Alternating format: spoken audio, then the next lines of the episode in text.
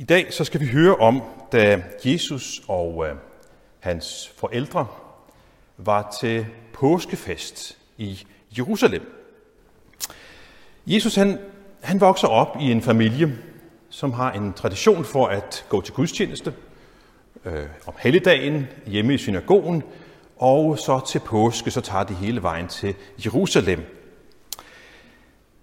Og overskriften for i dag er netop dette, at søge Guds hus, det er en god vane.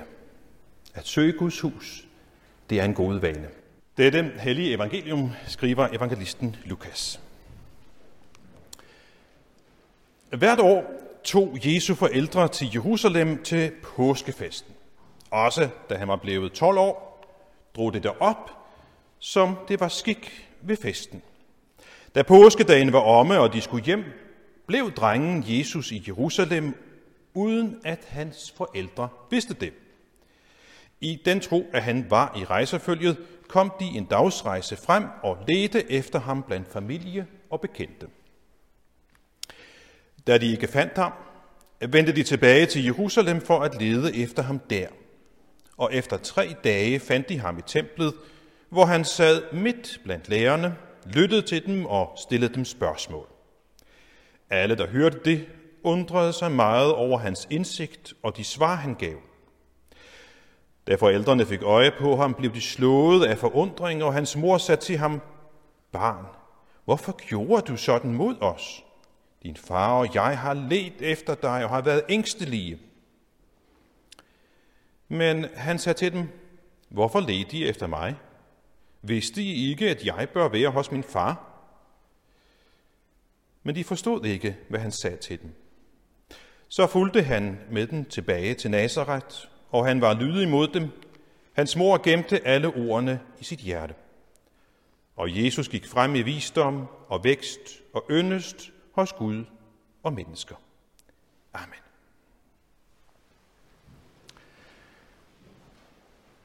Vi har fire børn.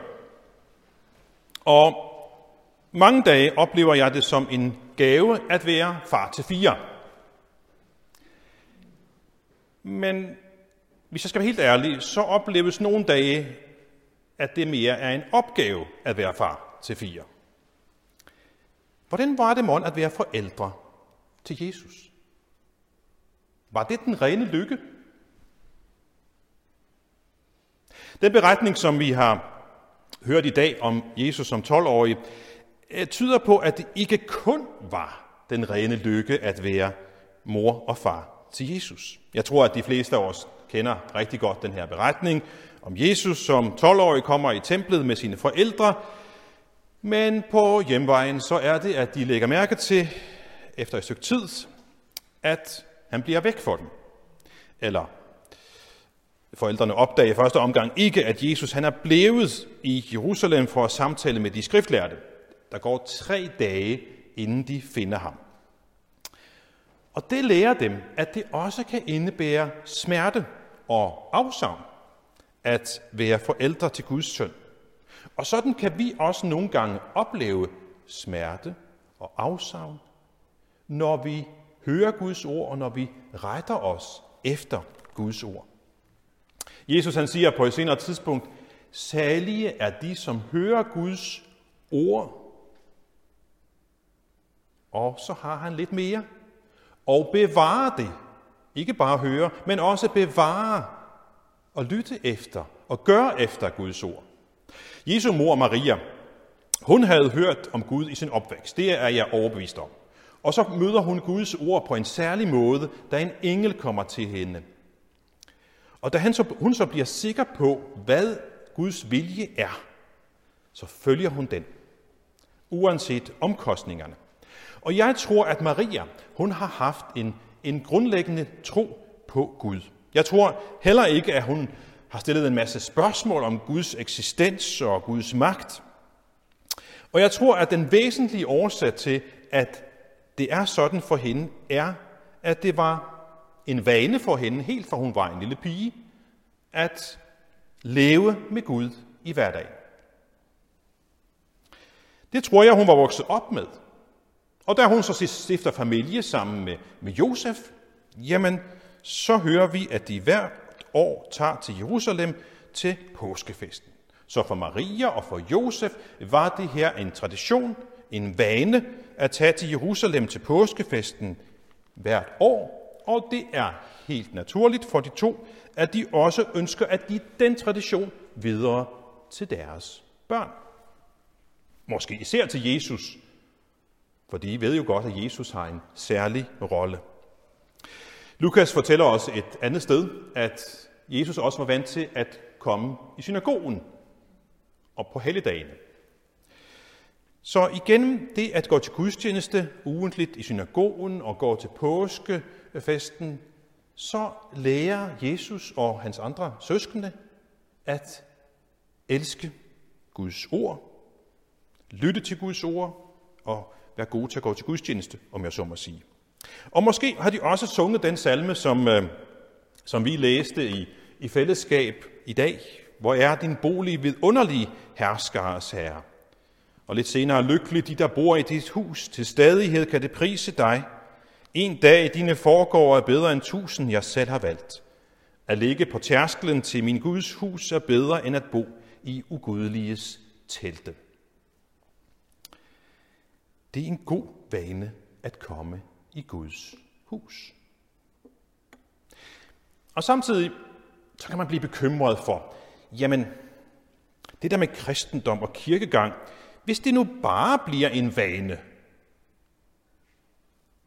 sådan at det sådan ikke for rigt, sådan rigtig er går alvor i det, så kan man blive bekymret for det. Det er bare en vane at gå til gudstjeneste. Men jeg vil sige, at der er en anden ting, som er mere bekymrende, end at det er en vane at gå til gudstjeneste. Og det er, når mennesker, for ikke at være de rene vanekristne, tænker, jamen nu vælger jeg at bryde min vane. Og så holder man op med at gå til gudstjeneste. Så holder man op med at bede bordbøn. Så holder man op med at bede aftenbøn.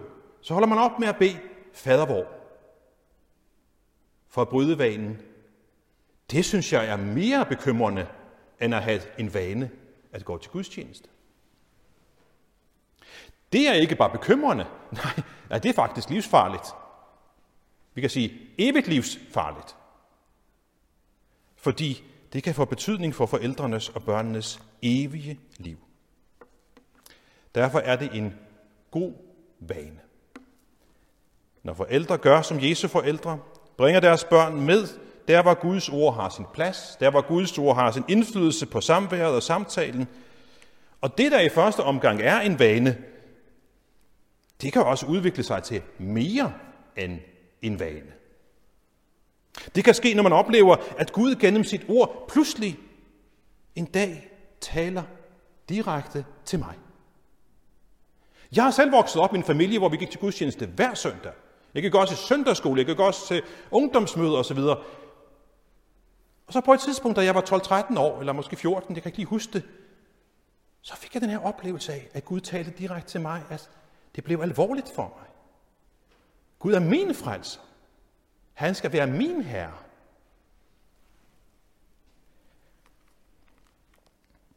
På en måde kan man sige, at det med, at vanen bliver lidt anderledes og lidt skubbet, at noget af det, der sker for Jesu forældre og Jesus den her dag.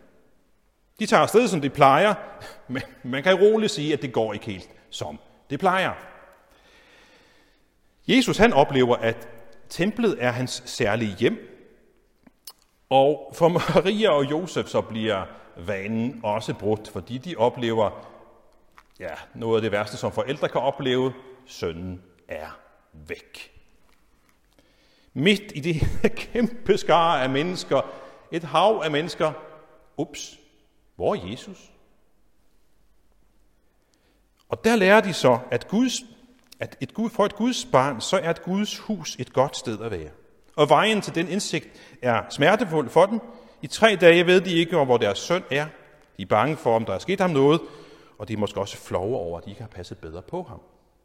Men de oplever også, at det er en god vane at søge Guds hus, for det er jo netop der, at de finder Jesus.